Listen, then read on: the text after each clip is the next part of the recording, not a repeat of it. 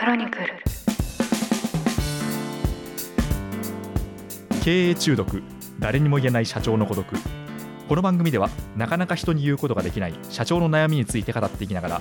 大変だけどそれでも楽しい社長という仕事のありのままの姿をリスナーの皆さんにご紹介していきます。こんにちは、パーソナリティを務めますエクフォワード株式会社代表の徳谷聡です。よろしくお願いします。同じくパーソナリティを務めます音声プロデューサーの野村貴文です。経営中毒だいじゅうはちかい、よろしくお願いいたします。はい、よろしくお願いします。前回はですね、できれば起きてほしくないコンプライアンス違反、はい、そしてハラスメント事案というお話をいただきましたがなるほど、いかがでしたか？まあ、なかなかこういうテーマで喋ってる番組見たことないので見たことないですね、はい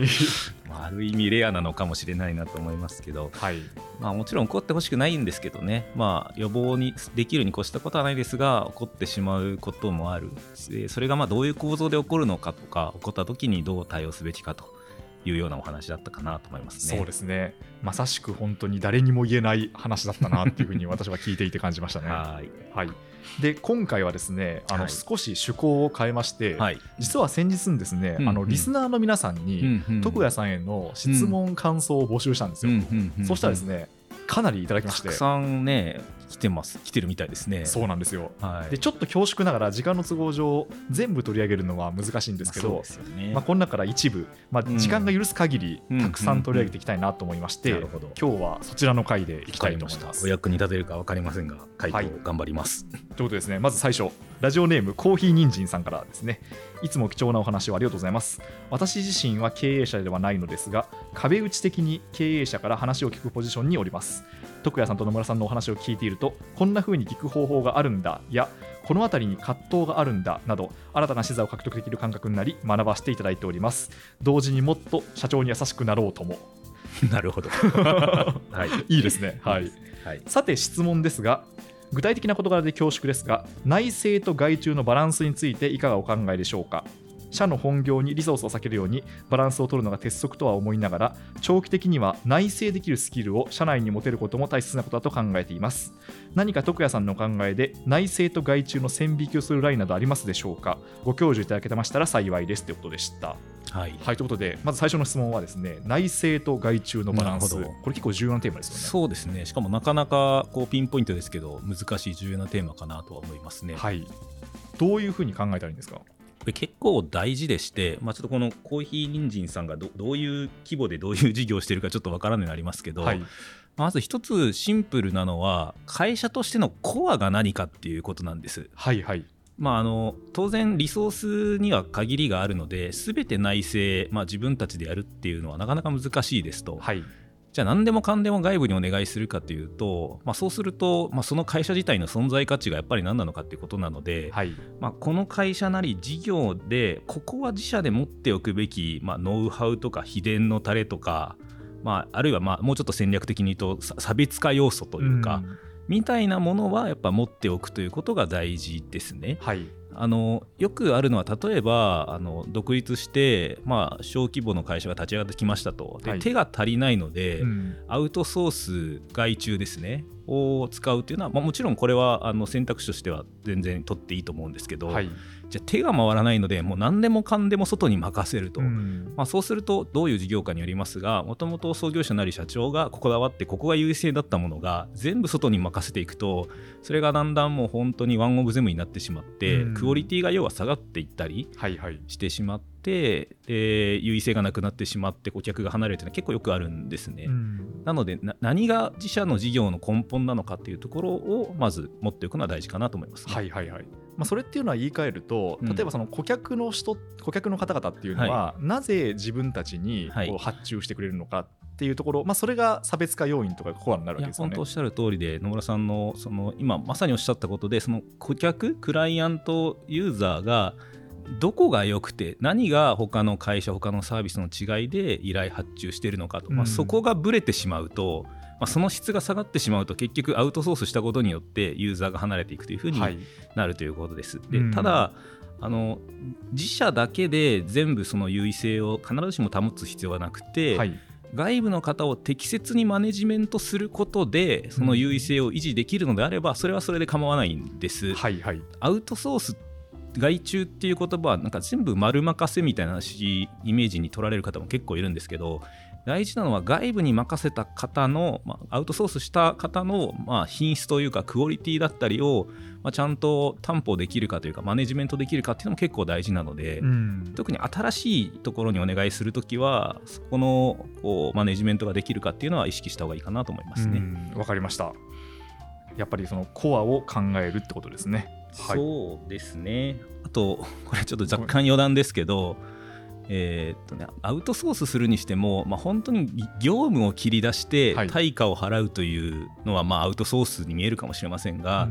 うん、できればできればですね、できれば目指すところとかビジョンとか思想に共感する方にアウトソースできた方が望ましいとは思います。はいはいはい。まあ、言われたことやりました、対価払ってくださいだと、まあ、お互いドライな関係なので、えーまあ、もちろんプロフェッショナルな契約としては正しいんですけれども、まあ、共感できるなんですかね、パートナー、うん、あの外注先とかベンダーとか言うんですけど、はい、業者とか、えー、あんまり私そういう言葉好きじゃなくて、うんまあ、パートナーとしてやれることがすごく大事かなとは思いますね。そうですね。確かにその外注先やベンダーとして何かお仕事をお願いするのと、うん、パートナーとしてお願いするのと、多分受けた側もやる気が全然違いますよね。いや本当そうだと思います。まあ、それはあのそうした方が頑張ってくれるからそう言いましょうというだけではなくて、はいまあ、実際そういう姿勢でやってる会社経営者さんにはやっぱり周りの方も集まってきますよね。うん、わかりました。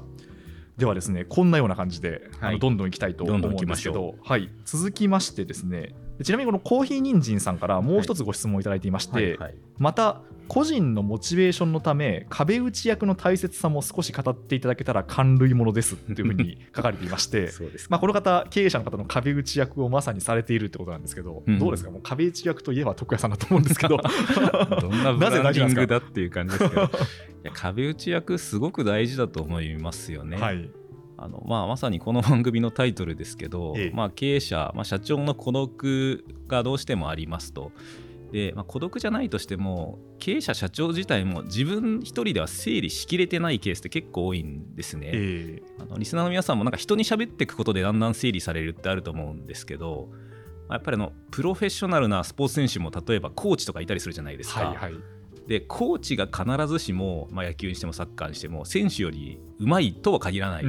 ですよね。そうですね、はい、でも本当に信頼できるコーチで、えーまあ、自分のフォームとか見てもらって客観的に、まあ、意見もらうことが、まあ、自分のこう成長改善につながりますし、で経営の場合やっぱ自分ごとになりすぎてるとどうしても視野が狭くなるんですよね。はい、でそこを客観的に話して、まああのティーチングというかコンサルティングというか答えを教えてもらうだけじゃなくて、うん、対話を通すことであやっぱりこういうことが大事だなとかこれをやろうと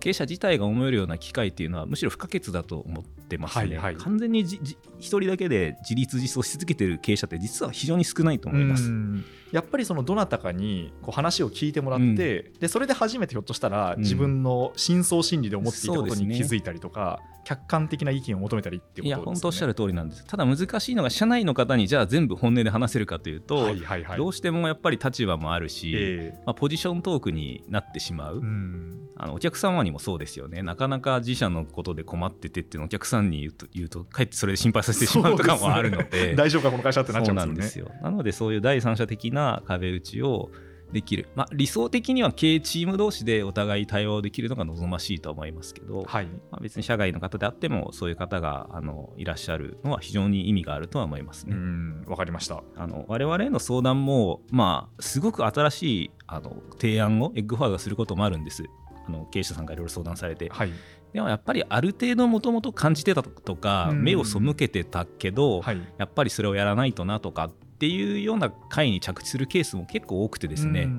まあ、それはあの中身もありますけど第三者性ということの価値なんだろうなとは思いますよね。あ、そっか。だからひょっとしたらもう答えはある程度経営者の中にあるのかもしれないんですけど、うん、それをこう掘り出すのが実は難しかったりするってことですかね。そうなんですよ。掘り出してあとは何か例えば選択肢を、まあ、A という選択肢はまあ、波風立たず一旦取りやすいけど B という選択肢を取ったら結構摩擦が生まれて、はい、まあ、本音では取りたくないけどやっぱり取らないといけないよなっていう、まあ、ある種意思決定というか踏ん切りがつくというか、うんまあ、そこまで向き合ってもらう、まあ、きっかけとしてもこういう壁打ちは大事かなとは思いますよね。わかりました。いやすごく大事さが伝わってきました。はい、小谷兄さんにどうでしょう、はい、メッセージになったかしら。いや届いてると思いますよ。はい、はい、ありがとうございます。続きましてラジオネームウォークマンさんからいただきました。はい、徳谷さん野村さんいつも示唆に富んだお話をありがとうございます。以前に徳谷さんがおっしゃっていたことで経営者が考えていることの全てを伝えることにはそもそも無理があるといったような言葉があったと思います。聞いたその時はああそうだよなと思ったのですが後からいやでも自分はできる限り経営者が考えてきたことアウトプットのプロセスも理解したい、そうじゃないと結局後でトップが打ち出す会社のビジョン方向性と個人のビジョン方向性にズレが出そうだなと考えました。そうならないように個人としてワンオンワンなどの機会を設けてもらうようにして情報の差を埋めるようにしています。それ以外にも何か経営者と従業員のビジョン方向性のすり合わせ方でおすすめの方法があれば教えてくださいってことでした。はい、これもあれですよね、徳谷さんがまさにこうポッドキャストの最中で言及いただいてますけど、うんまあ、やっぱりどうしてもずれてきちゃうものですよね。うんうん、そうですね。いやでもこのウォークマンさん素晴らしいなと思っていて、はいまあ、どうしてもそもそもやっぱギャップは生まれやすいですと、えーでそれをこう自発的に埋めようとしていらっしゃるの で, そうです、ね、いやすごいですよね。経営者としてはこういう方がやっぱいると嬉しいなとまず、はい、思いましたっていう感想になっちゃいましたね。はい、あのちょっとだけ社長の孤独が癒されるってことですね。はいはい、こういう方がいらっしゃると そ, でそれでいうと、うん、例えば具体的にはこのワンオンワンの機会を設けてもらうようにしてっていうのはまずまあいっこ方法としてはあると思うんですけど、うんうんうんうん、他にもいろいろやりようってあるもんですか。えーとまあ、そ, そもそもみたいなお話でいくとまあ、これまでの回でも申し上げたように、まあ、どうしても経営者経営トップと、まあ、従業員っていうんですかねメンバー視点はどうしても差が生まれますと、はい、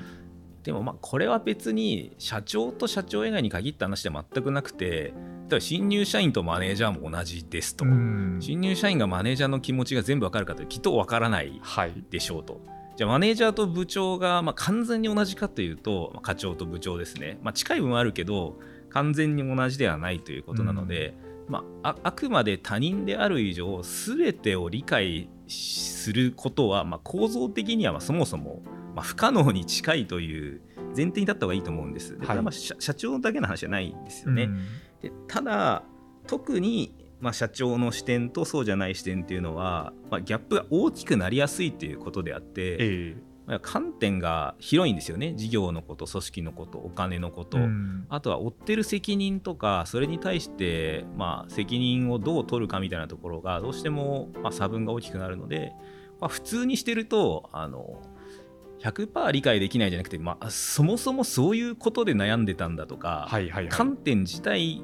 が気づけてないというか、うん、想像もしえなかったみたいな意味ではギャップが、まあ、生まれやすいというのはまず構造としてあるのかなと思いますよね。はいはいはい、そうですね。うん、だからまさにあの多分このポッドキャストがその企画になるっていうのは多分それほどそういうことかもしれませんね。あの社長の方の、あのこう課題と、うん、その普段普通に働、まあ、従業員として働いてる方の課題っていうのが乖離があるってことですよね。はいうん、そうですね。まあ、でもだからじゃあ無理なんです永遠に溝がありますねではなくて、はい、もし今これお互いですけどねお互いその社長はメンバーのことメンバーは社長のことをもし理解しようとするのであればじゃあポイントをみっつぐらい今日お伝えするとするとですね、はいはい、ひとつめはあの表面的な発言の背景に何があるのかっていうのを知ろうとすることです。うん、はいはい、例えば何ですか社長がもっと売り上げ上がらんのかって言ったとしますと、え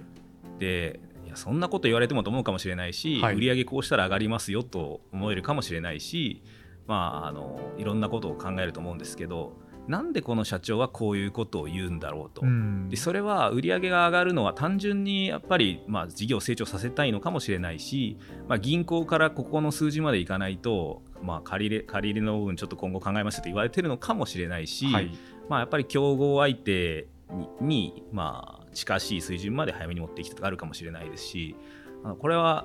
社長というか経営者はあまり全部背景を、まあ、本来語るべきなんですよ語るべきなんですけど、えー、全てを語ってくれないケースのが多いんです。はい、機嫌が悪い時もあるじゃないですかそうですね、月末機嫌悪いなみたいな、えー、もうなんか困るなじゃなくて、はい、なんで月末になると機嫌が悪くなるのかきっと何かあるわけなんですよ。うんそうですね、資金繰りがタイトになっていろいろイライラするとか、はいえー、あのこれは創業の思いとかもそうでこの会社が掲げているビジョンがあったとしてでまあなんとなく掲げられてて、まあ、社長言ってんだけど、なんで社長はここまでこのビジョンにこだわってるのかとか、どういう思いで立ち上げてきたのか、まあ、背景を知るのはやっぱ一つかなとは思いますね。はい、でふたつめはふたつめがですね、まあ、先ほどの話が表面と、えー、中の話でしたと、はい、でふたつめはあの自社の社長以外のいろんな社長の話聞くといいと思います。うーん、まあ、け結局、はい、自分の会社の社長だとお互い利害関係者だし、えー、お互いポジションがあるので、はい、まあ、本音であの全部喋ってくださいって言っても社長もやっぱ喋りにくいわけなんですよね。そうですね。まあ、自分の会社の社長の経営に、まあ、比較的近いような規模だったり苦労してそうな経営者さんの話をいろいろ聞くと、あ、そういうことで悩んでるんだとか、はい、まあ、もし関係性があればですね、あのその第三者の社長から自社の社長についてどう思ってるかとか、えーまあ、聞いてもいいと思うんですけど、結局こういち対いちだけの関係だとどうしてもこう正面しか見れないんですよね。はいはいはいはい、やっぱ横から見ると全然違う側面が見えたりするので、えーまあ、その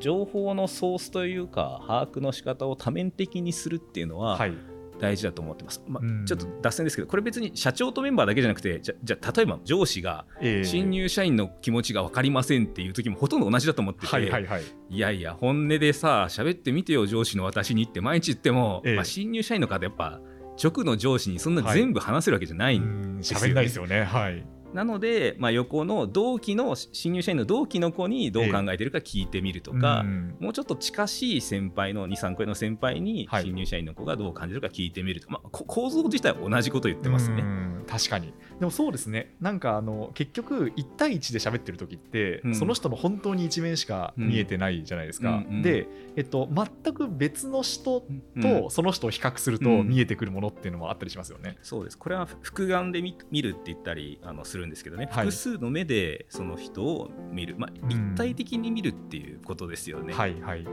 れがなかなかあの一つの側面から深くいこうとするとどうしてもまあ断片的なこう情報になるっていうことですよね。そうですね。はい、そしてみっつめはみっつめがですね、あの規模によらず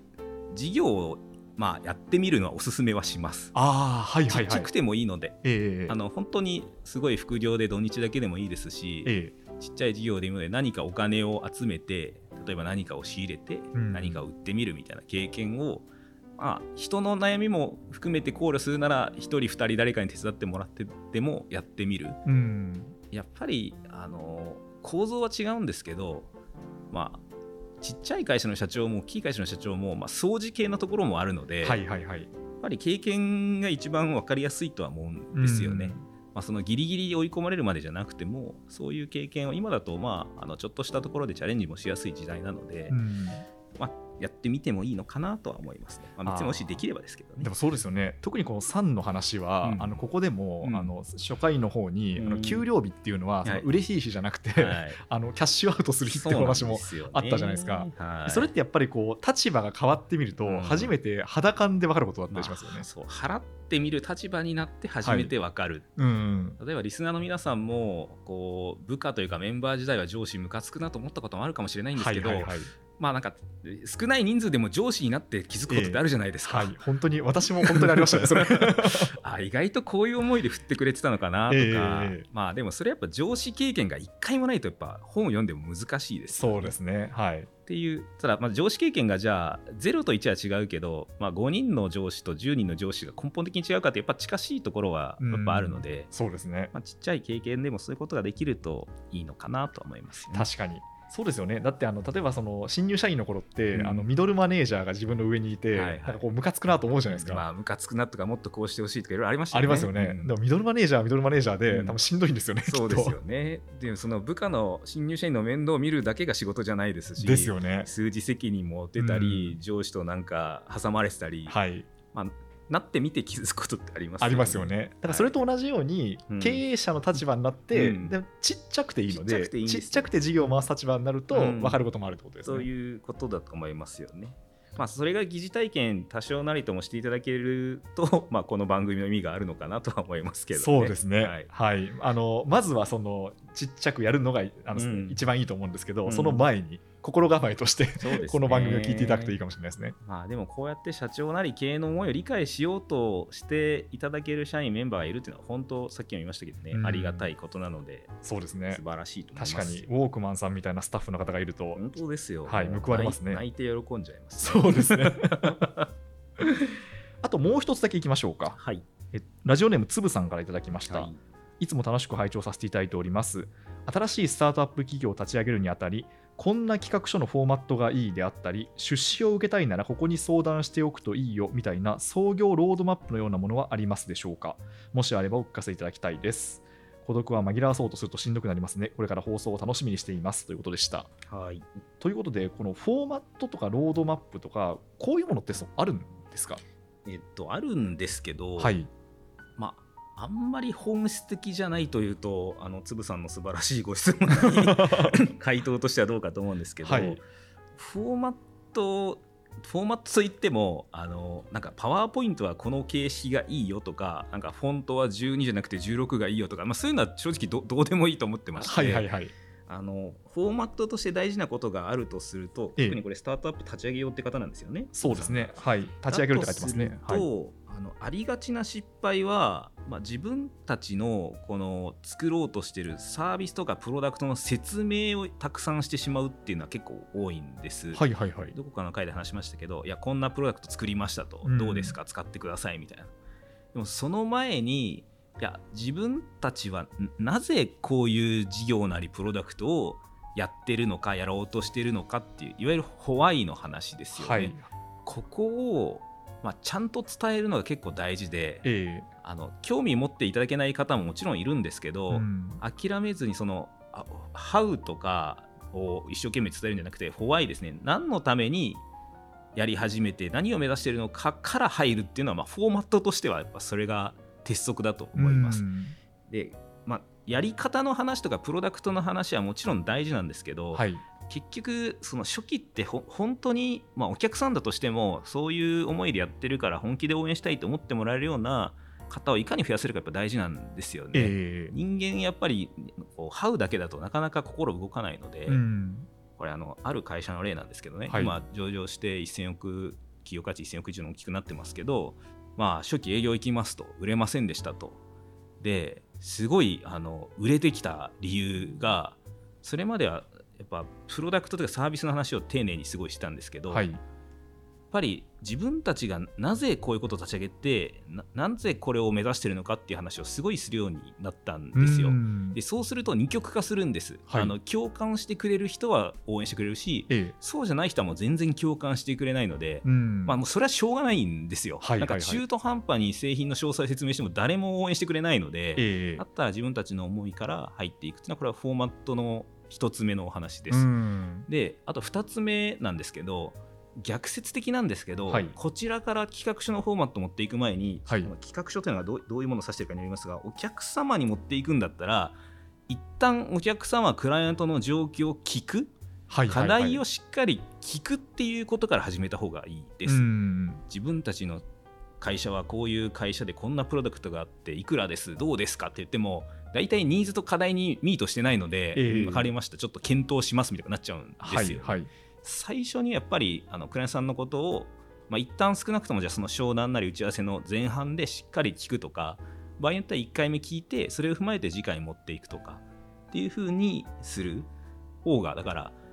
どっかで話しましたね、なんかプレゼン資料ひゃくまい持っていっても、はい、あんまり売れないんですよ。そうですよね、あんま読んでくれないんですよね。そうなんですよっていうのがふたつめかなというふうには思いますね。うん、あと最後みっつめ言うんだとしたら、ちょっとこれはあの誰宛てかにもありますけど、はい、プロダクトサービスの説明とか値段がいくらですじゃなくて、ユースケースっていうんですけど、どういうシーンのどういう課題の時に使えてこんなメリットがあるっていうのをいかにイメージしてもらえるかですね、えーどうしてもこうプロダクトアウト的にこう自分たちが作ってるサービスの説明ばっかりしたくなっちゃうんですけど、はいはい、ユーザー視点でそれがあると何が起こるのかっていうことをしっかり伝えるのが大事かなと思いますね。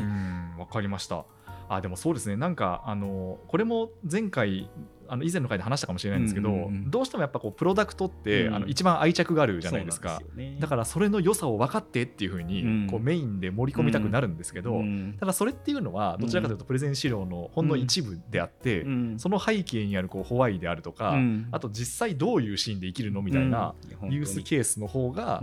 大事というか際立たせた方がいいってことですね。その通りだと思いますね、うんまあ、あとは相手にもよるので、今どっちかというとお客様向けの企画書提案書の話してますが、じゃあこれは借り入れするのであれば、まあ、相手銀行さんなり何なりが何を重視するのかとか、えー、出資を受けるのであれば出資をする先が何を重視するのか、まあ、企画書って結局相手があるものなので、はい、相手が重要視していることをちゃんとまあ入れるというか、そうですね。えー、そこにミートしに行くように伝えていくのが大事です。でそれは必ずしも資料じゃなくてもいいんですよ、正直、はいはいまあ、数字はさすがにないとダメですけど、えー、さっきのホワイの話ってプレゼン資料の中にホワイをごじゅうまい入れましょうって話じゃなくて、うん、いちまいでもいいですし、まあ、なんならなくてもそれを本気でいかに伝えられるかっていうことが大事なので、うん、資料だけではないですよね。そうですね。あとこの創業ロードマップなんですけど、はい、こういうのってあるもんなんですか？なんか結構そのもう実地でやるしかないような気がしたんですけどうーん、まあ、なんかよく国とか党とか県とかがなんか創業応援とかでなんか相談なんとかコーナーとかありますけどね、